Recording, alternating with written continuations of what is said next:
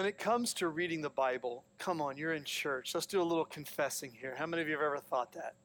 That you've ever thought, ah, oh, geez, I've got John Grisham's newest bestseller on the on, on the nightstand, and then I haven't read the Bible since, you know, Moses walked the earth.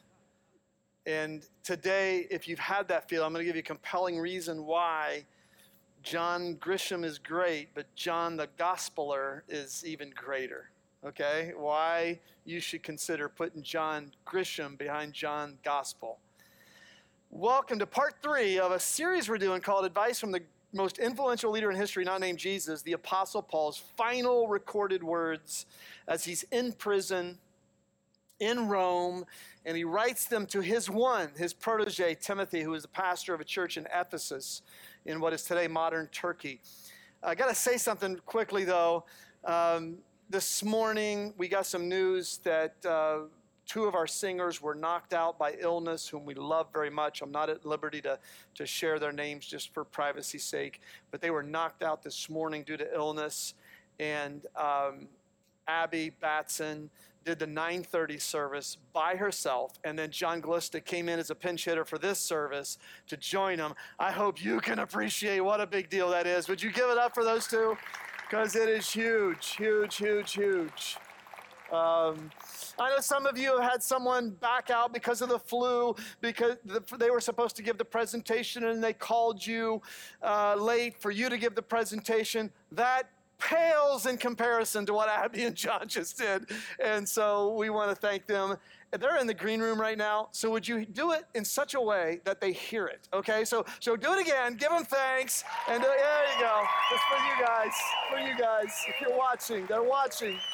Yeah. So we're in chapter three.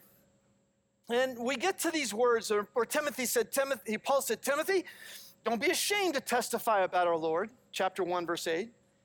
And chapter 2, but, but you got to flee from the evil desires of youth and pursue righteousness. It's about your character, not your competency so much. And then he gets to chapter 3. But mark this there'll be terrible times in these last days. Last days does not mean 2022. Last days means the, mess, mess, the messianic era. That was what was considered the last days. We've been living in the last days for 2,000 years. People will be lovers of themselves. Anybody see that? Yep. Lovers of money. Anybody see that? Yep. Boastful, proud, abusive, disobedient to their parents, ungrateful, unholy, without love, unforgiving, slanderous, without self control, brutal, not lovers of the good, treacherous, rash, conceited, lovers of pleasure rather than lovers of God. Woo! Aren't you glad you came to church today to hear all this good news, right? But what Paul's doing there is saying, Timothy, whoa, you are going to be living out the message of Christ in a culture that is not sympathetic to your message. It's going to be tough. That's what he's saying here. It's going to be tough. Because once human behavior gets into a groove with some of these things, it doesn't want to change doesn't want to change. And you're going to collide with the message of Christ with the people in Ephesus. For example, look at this, look at this. Lovers of money. You know why that's in there? Because you know what the biggest, one of the biggest financial markets was in the ancient world? Ephesus. He's, he's, he's saying, I know you live on Wall Street, Timothy, but you got to confront people who are lovers of money rather than lovers of God. Are you kidding me? And that's, that, and that's what he says. Now, look at this. Look at this. Those very people that he's confronting were religious people having a form of godliness but denying its power. In my view, this is the United States of America. We have just enough religion to be inoculated from its effects. And so we have a form of godliness. It's changing all the time. There is a new Puritanism, but deny its power to really transform have nothing to do with such people. He said, you know, don't waste your time. Whoa. Look what he says next. For example, they're the kind of worm their way into homes and gain control over gullible women. You have to understand it wasn't the United States in 2020, it was the first century where women, because of Christ, were now being able to literally get out of the house. Get out of the house. And what was happening is, is that was putting women in a very vulnerable position, in a very male dominated culture. And he says that's what they're doing, who are loaded down with sins and are swayed by all kinds of evil desires, always learning but never able come to a knowledge of the truth. So you're talking about people who are getting some input, but there wasn't this soul transformation taking place. And then he uses two names that had become kind of in lore in Jewish history, just as Jannes and Jambres opposed Moses, so also these teachers opposed the truth. Those were the Egyptian court musicians or court magicians who opposed Moses. Moses would turn his staff into a snake, and they they wanted to do the same. And then finally Moses outdid them, right? Yes, he did. These are men of depraved mind who, as far as the faith is concerned, are rejected, but they will not very, get very far, just as Jannes and Jambres didn't. As in the case of these men, their folly will be clear to everyone. So you have this movement. In that day, it was called Gnosticism, where they took truths of Christianity and they made it blend with Platonianism, Aristotelian th- philosophy, and they blended it together to say, for example, with Platonian philosophy, which said that matter and spirit are totally separate. And so, because matter is evil and unholy, it, it, you, you can go one of two ways. You can't do anything that's fun, or most of them took this with Christ and said, well, but because of his grace, what you can do is do anything that's fun, and it doesn't touch your spirit because the body and the spirit are two different distinct things. It doesn't matter how you live as long as you believe the right thing. Just gave you a Gnosticism 101 course right there in uh, about 45 seconds, but you can see how warped this was. And the reason that's really applicable to us is, is America today is modern Gnosticism. You know, you can believe in Jesus. Oh, good, yeah, I believe in Jesus. And I have nine different kids from three different women that I'm currently sleeping with. And yet I've got the Jesus sticker on my car that says I'm a Christian. And you just see how Gnosticism, there's just nothing new. There's just nothing new. It just gets reinvented in, in different ways. But you, Timothy, you're different. You're going to go against the flow of this. And you're going to you're going to impede that flow of religious depravity. How? Well, you know all about my teaching. You know my way of life. You know my purpose, faith, patience, love, endurance, persecution, sufferings. What kinds of things I endured at Antioch, chapter 13 of Acts, where he was driven from the city. At Iconium, chapter 14 of Acts, where he had to get out of the city because he was about to be lynched. And uh, Lystra, Acts chapter 14, where he had to escape because he was being stoned. And then stoned in that day did not mean a few rocks thrown at you. It meant being taken outside the city, thrown over a cliff, and rocks rolled over you. Serious stuff. The persecutions I endured, yet the Lord rescued me from all of them. You know, I know we have a bunch of you who are in ministry who attend our church, and I know this. You know, every once in a while, I'll have one of those weeks where I'll go, Oh, I've got it so hard for Jesus. And I pastor a suburban church. Come on, get a grip, friend. Get a grip. Because every once in a while, I'll go into this self pitying, Oh, I'm enduring so much for Jesus. And then I read this chapter. And if you have that, or you go, Come on, man, suck it up. Suck it up. Why? Look at this. Look at this. There's just so very little that I have to endure for the sake of Christ. And he says, he says, Timothy, look at me. Look at what I'm doing. Now you follow that example. In fact, everyone who wants to live a godly life in Christ Jesus might be persecuted. Is that what it says? Are you sure you want to do this? Because to do it is to rub the cat's fur the wrong way. Evildoers and impostors will go from bad to worse, deceiving and being deceived. But as for you, continue in what you've learned and become convinced of. Now, look at this, look at this. A vibrant faith has this relational component to it.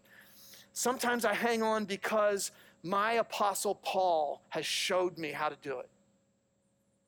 But there, everybody, everybody here who wants to have a life that honors Christ then has to also have a cognitive component to your faith. Where there is an element to your faith that is not existential and relational, that there's an element to your faith that has become convinced of, of a objective truth, a reality that when I don't feel it, I stay with Christ. As a matter of fact, C.S. Lewis said one time all faith is is coming to the, the assent of certain truths that continually hold you up when your emotions want to bring you down.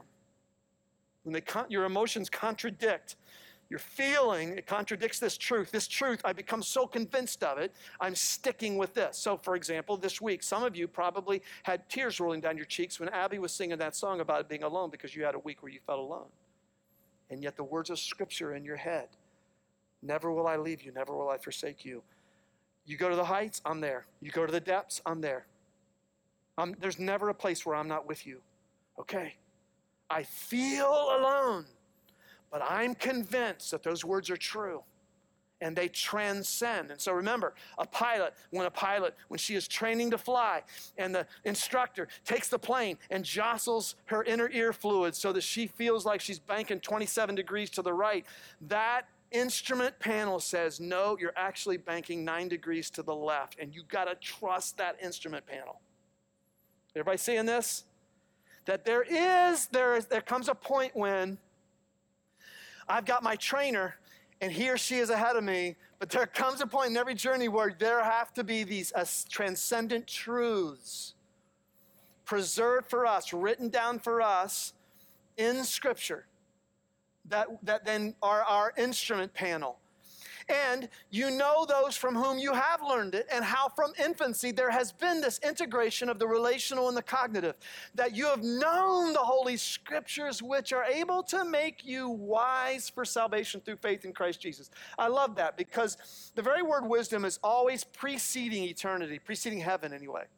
Wisdom is always about how salvation is now affecting you right now, how you live. You show it by how you live. How many of you know, you have knowledge that a tomato is a fruit? Raise your hand. I know that. How many of you though, also transcend the knowledge of that and you don't put a tomato on a fruit salad? Because if you're smart enough to know that, that doesn't help a fruit salad to put that fruit on the salad, that's wisdom. That's knowing how to use that knowledge, correct? And he says, Timothy, you're not, you don't, you don't just know the scriptures now, you're growing in wisdom. And then he says this, and remember, all scripture, written plenary inspiration, is God breathed. And this is fascinating because in the Septuagint, the Septuagint is the Old Testament in Greek translation. So the Septuagint was the Greek translation of the Old Testament, which written predominantly in Hebrew and Aramaic. The same word that is used for here for God breathed is the same word used in the Septuagint for and God breathed into Adam life. That the amazing claim being made here is that the Holy Scriptures, God breathed through the personalities of Luke and Matthew and Paul and John and Peter. He breathed through their personalities and out came this integration of human personality with divine inspiration. That is the Holy Scriptures. And many of us in this room have bet our lives on that truth. And today, I hope that for some of you who doubt it, that, that you'll be nudged to consider it, and others of you that will walk out of here. And every time you pick John Gospel over John Grisham, when it would be a lot easier to just read John Grisham tonight, and you do that, you go, you know what? It's because God might have something to say to me through this tonight. Because this is God breathed. It's really awesome. It's really an amazing thing that all scripture is be, and it's useful for teaching rebuking, correcting, and training in righteousness, teaching us what is right, rebuking us when we're not right, showing us how we can get right, and showing us how we can stay right. Anybody need any help in any one of those four areas? how to be, what's right, how to get right, how to stay right? Uh, we all do. And so that, that, that you may be thoroughly equipped to live out the wisdom of God, the, every good work. Every good work. And I think it's fascinating that he ends with this, this, this appeal to a cognitive reception and living out of these truths. Now, uh, a few weeks ago, a bunch of our family went to the OSU Rutgers game, football game. And, and, and a few of my family members aren't as passionate about football as I am. Just a few. And they're there for the family aspect of it and all that stuff, which is great. Secondary to the football thing, if you ask me, but it's great, you know, the whole family thing. And it reminded me of how one time I was at a game, this was years ago, and after the band comes out and they do their thing and the drum major and all that, there's kickoff, and then this gal pulls out a book to start reading during the game. Men are from Mars, women are from Venus. And I just remember having this moment. Heretic. You know, what kind of heretic comes to an OSU game, takes up one of these valuable seats, and starts reading Men are from Mars, women are from Venus? Are you kidding me? Uh, Mike Ricordati hosts the afternoon show on 97 The Fan in Columbus. He said he had it happen one time. He had it happen one time at the game where he said a woman, after she, there's a trend here, I know gender wise, I'm going. Right?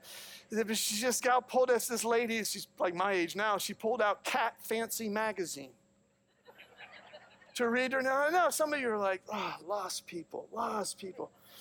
And, and here's the thing is, is, is I remember when that happened, it didn't ca- create a stir.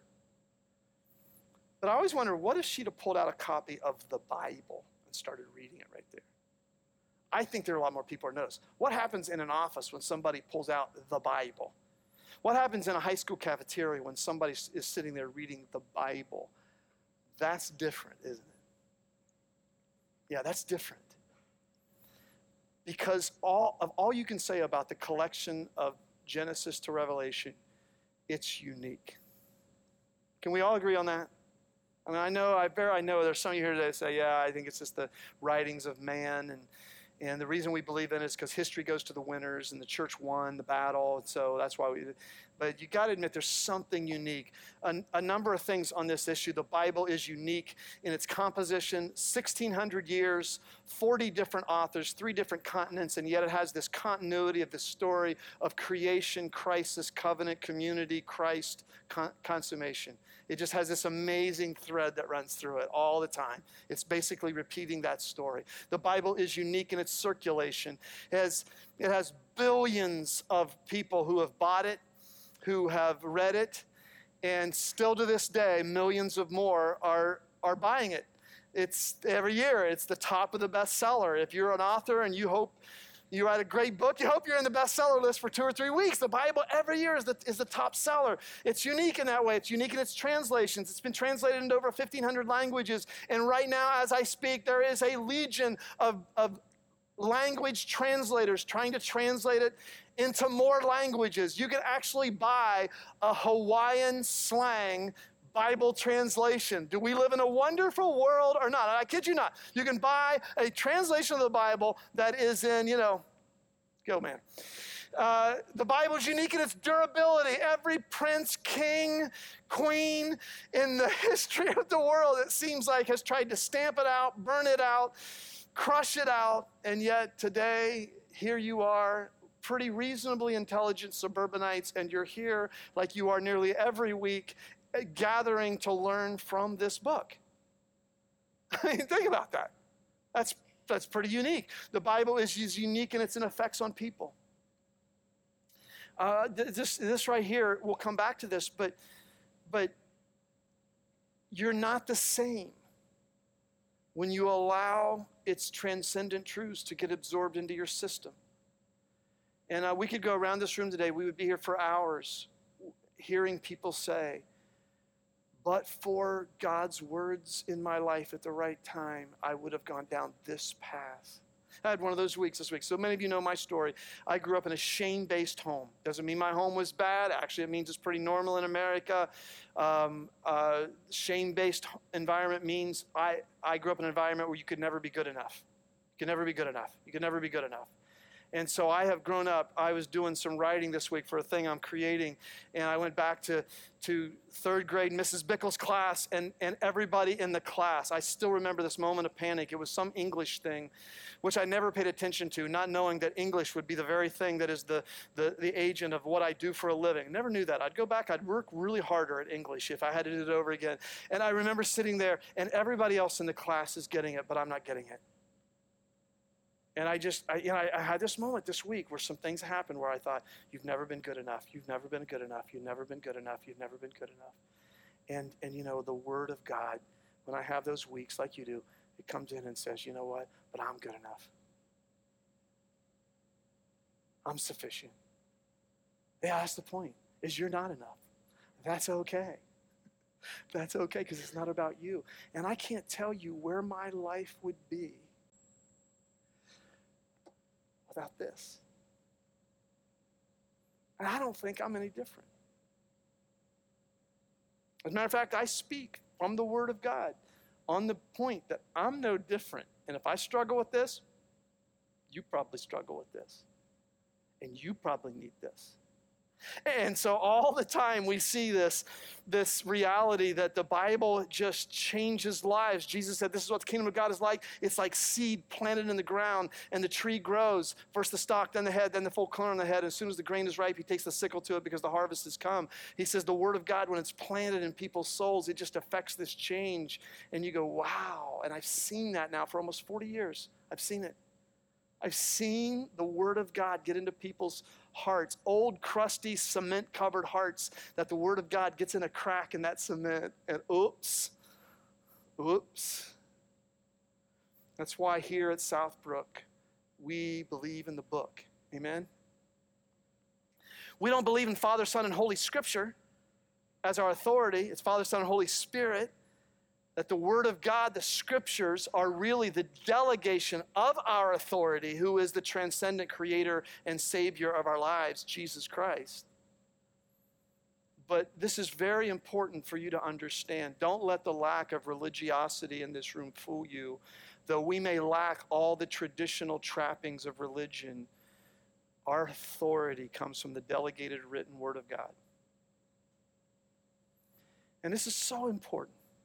Because, for example, as one of the leading places for weddings in, this, in Dayton, Ohio, now, our team on the forefront of that gets opposition. Why don't you do gay weddings? Why don't you do gay weddings? You hate gay people. And I cannot tell you.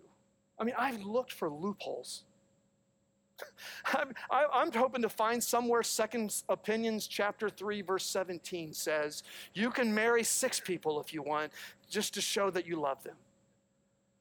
But I don't have that authority. It's not up to me to make that covenant. What God joins together, and it's really clear that the first century church, the one of the reasons they changed the world is they had a radical sexual ethic. They believed in a culture of pluralism and and and Hollywood in the 1920s, do whatever you want to do with whoever you want to do it. They believed one man, one woman in marriage. Do you think that was popular? No, it was because they knew they had an authority that transcended themselves. And it's not, it's not because we don't love people who are gay. We don't have the authority to marry outside what's been given us. And I know some of you will hear that and say, yeah, I know, that's hate speech. It's not. It's about something our culture doesn't understand. Everybody has to pick their authority. We choose the delegated authority of God through the written word in the New Testament, particularly. And so you may leave here today and you go, man, you know, okay, okay, I get the Bible thing, but really, who needs it? I have Netflix. And I have TikTok and I have Twitter and I have the Kardashians and Stephen Colbert and Disney Plus and Tim Cook and the Marvel Universe. And I have all these things. I have the ultimate meta narrative in my life. I have The Bachelor every Tuesday evening at 10, you know, the ultimate meta narrative. I have that. Who needs the Bible? And I get that, to be quite honest, I get that. Because it's, it, it's hard. It does work on you that requires work from you. And let me lay out why. Why the next time John Grisham is calling your name, which you can tell I love John Grisham, but because you haven't allowed the scriptures to come over you in a while, you choose them. Why? Why should you do that? Here are a couple reasons. I think I can lay a compelling argument based on fulfilled prophecy, first of all. When you look at, because so many of the scriptures were written hundreds of year before, years before there came the fulfillment of that scripture, I think I can make a goose pimply statement for the inspiration of scripture as being God breathed on this basis alone. Literally, of the major prophecies in scripture, there's only one that hasn't happened yet. Only one. And that's that it's stunning. So for example, you take the Old Testament goes it says here's the caricature of what you look for in the Messiah. It predicted he would be born in a stable, born of a virgin, virgin, born in Bethlehem, born of the line of David, that he would be raised in Nazareth, that he would be betrayed by his own people, that he'd be betrayed by a friend for 30 pieces of silver. Yes, 30 pieces of silver. That he would be hung between two thieves, that he would die a brutal death, that he would be buried in a rich man's tomb, borrowed, that he would be risen from the dead. The, the, the Old Testament creates this thumbprint of Messiah. Now, you know what the odds of one person fulfilling those prophecies are? 1 in 10 to the 157th power. That's 1 in 10 with 157 zeros behind it. It is the equivalent of if you took a three inch stack of quarters and you laid that, th- there's three inch stacks all over the continental United States, from, from Bangor, Maine to Baja, California, and you laid the whole continental United States, stacks of three inch quarters covering it, and you marked one of those quarters and put it somewhere in that stack, the odds of you finding that quarter are the same as one person fulfilling just nine of the prophecies made about the Messiah in the Old Testament. You say, well, they were put in later to make it look like he was the person. Really? 1945, a little boy was looking for one of the lost sheep in the Dead Sea Caves Qumran, and he found scrolls. And through carbon 14 method of dating, a lot of those prophecies were found in those caves 700 years before Jesus ever walked the earth. These prophecies were made. We know they weren't inserted in later. I mean, whoa. And, but you see, I mean, it's unbelievable how many times this happens. Older Testament, there's this city of Tyre, and Tyre is this vibrant city on the Mediterranean coast, but it's wicked and nasty and evil. I mean, their calling card was they impaled people. Okay? I mean, nasty stuff. And God says, repent, or, or I'm just going to start over. And they don't. And the prophet Ezekiel comes and gives them that message God has given you a chance to repent, and if you don't, this city is going to be laid waste and there will never be another city set on this site. There will be a, never another city. Guess what happens? The city of Tyre is laid waste. And you can go to the Holy Land today and you can visit what was once Tyre, and there has never been another city on that site built.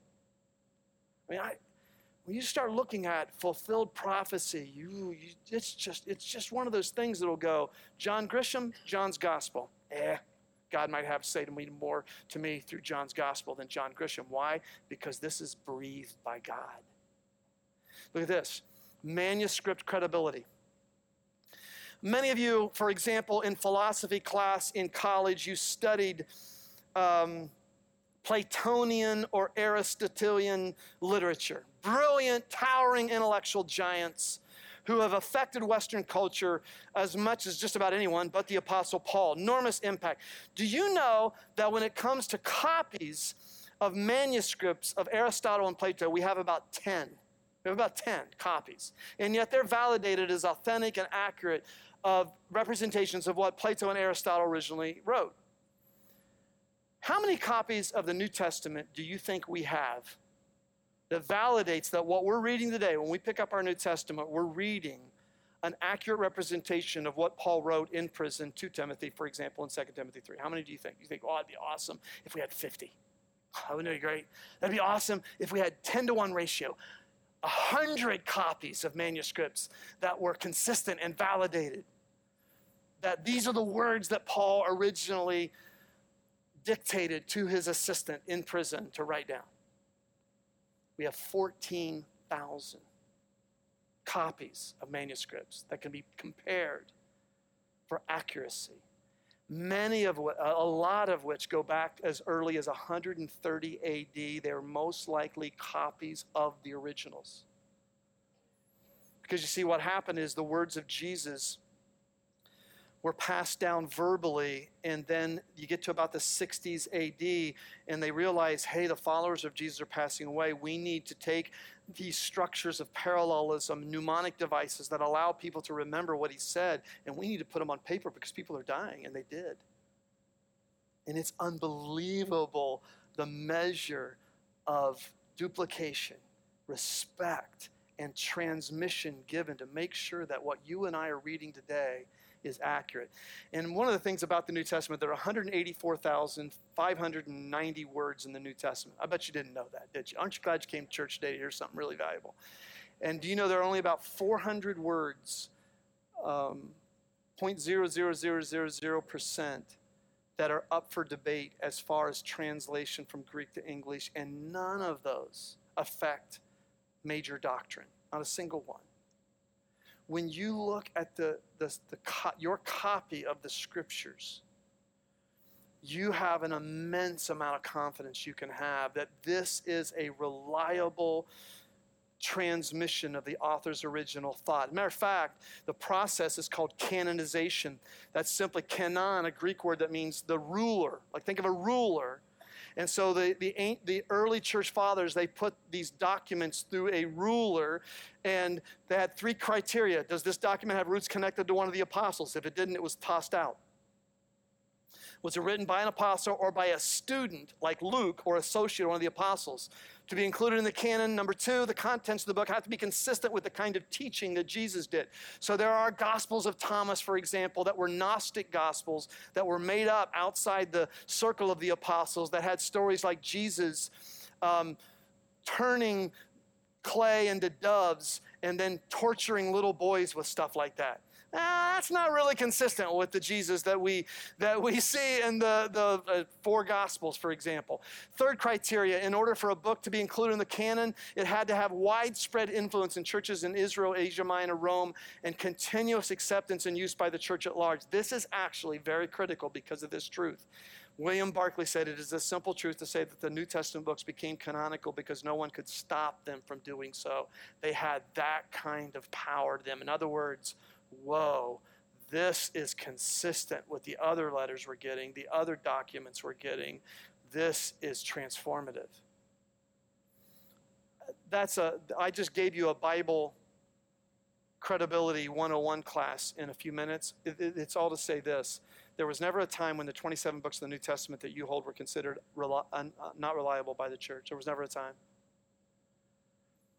And you can have confidence in knowing that these truths were transferred to us accurately. And today we have a representation of something that when you come to accept that it's God breathed, whoa, that that seed hits the fertile soil of a soul that's willing to listen. And something eternal begins to happen. The fact of the matter is, the Bible is the most documented piece of literature in the history of humanity. Now, here, here's why I say that. Because I know I'm going to catch hell this week from people who are gay for saying we're anti gay. And we're not. But I know where that's coming from. It's coming from, it hurts, doesn't it? It hurts. Some of the people I love most in this world are gay. And like I said, I wish I could just say, do what you want. I do. I know I'm not supposed to say that, but I do. Where you and I have to come to grips with the Bible, it's not in whether Jesus was actually coming into Jericho or coming out of Jericho when he healed the blind man, because Luke says one thing and Mark says the other. Where you and I have to come to grips with the Bible in the 21st century, in the year 2022, is in this truth how painfully accurate it says about the human condition. How painfully accurate it is when it talks about you and me. That's the problem. And Scot McKnight put this well. He said, I've become convinced that the problem of believing the Bible is not based on what we don't understand about the Bible, but it's about what we do understand about the Bible. For example, sexual ethics are, when you get to the New Testament, post, they're not fuzzy. They're not. That's painful. That's painful because you know what it says? It doesn't just say gay people are supposed to be sexually disciplined. You know what it says? Married people are supposed to be sexually disciplined. Single people are supposed to be sexually disciplined. It's not just one group. That we're all to have self control when it comes to our sexual ethic expression. And that's hard. Because you're sitting there today and you're alone and someone wants to go to bed with you and you're a follower of Christ and, he, and his voice is calling out to you. Don't give up yourself up for that. Your feelings want to take you in another direction. This is where the Bible is a problem. This is where it gets really, really, really tense. It's easier to criticize the Bible and what it says than it is to allow it to evaluate you. And that's where the secret sauce is. The first key to understanding the Bible is not reading it, but allowing it to read you. Some of you say, I, I struggle. I've tried to read the Bible and I, I struggle reading it. I'll give you a couple of reasons why that's the case here in a minute. But part of the secret code of cracking the Bible is don't read it so much to understand it first, but read it as a way to understand yourself. Allow it to read you and to diagnose you. How do we do that? Well, there are a couple things that that we can places we can start. One thing I would advise you to do, especially if you're new to this, is listen to a message we did last November 21st called, on, on a series we did called No Jesus. And if there had been no Jesus, there had been no New Testament. And what we did there was we outlined here's the difference between the Old Testament and the New Testament. And I want to elaborate on that a lot, but it's to say I think the message pretty clearly shows how you read the Old Testament differently than the New Testament. And that'll help you a lot. And you'll understand why we give some of these recommendations today a lot. Grab a copy of Jesus Calling by Sarah Young. That's a, that's a, that's a one page go to every day. You can download an app that, that has her. Uh, teachings on it, and uh, I, I just love her writing because it's simple. It comes out of chronic pain, so it's, it's rooted. But it's not enough. It's just, it's just a, it's a little snack. It's like a breakfast on the way to the fact that you're going to have to have more food later, I think. But that's one place to start. Uh, best thing you can do is if, if you could only have one app on your phone, download the YouVersion app onto your phone because it, is, it, has, it has scripture, all kinds of translations, Bible studies you can do. You can go there and you'll know what we're teaching at Pizza Paul and Mary this Tuesday because our, it's an event calendar that's on there and we're on that app Tuesdays, CESO, and we're teaching 2 Timothy 3 this, this, this Tuesday. It's a great app because I know some of us don't carry anything but our phones with us now, and right there, it's on your phone. Use the Message Bible by Eugene Peterson. Here's why. The reason I recommend that is not because it's the most scholarly translation of the New Testament. It's not meant to be.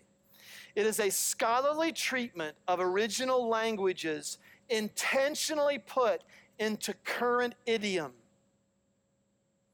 So, in other words, that's just a fancy way of saying when you read the message translation, it sounds to you like the original documents would have sounded to the original listeners. That's what the purpose of it is.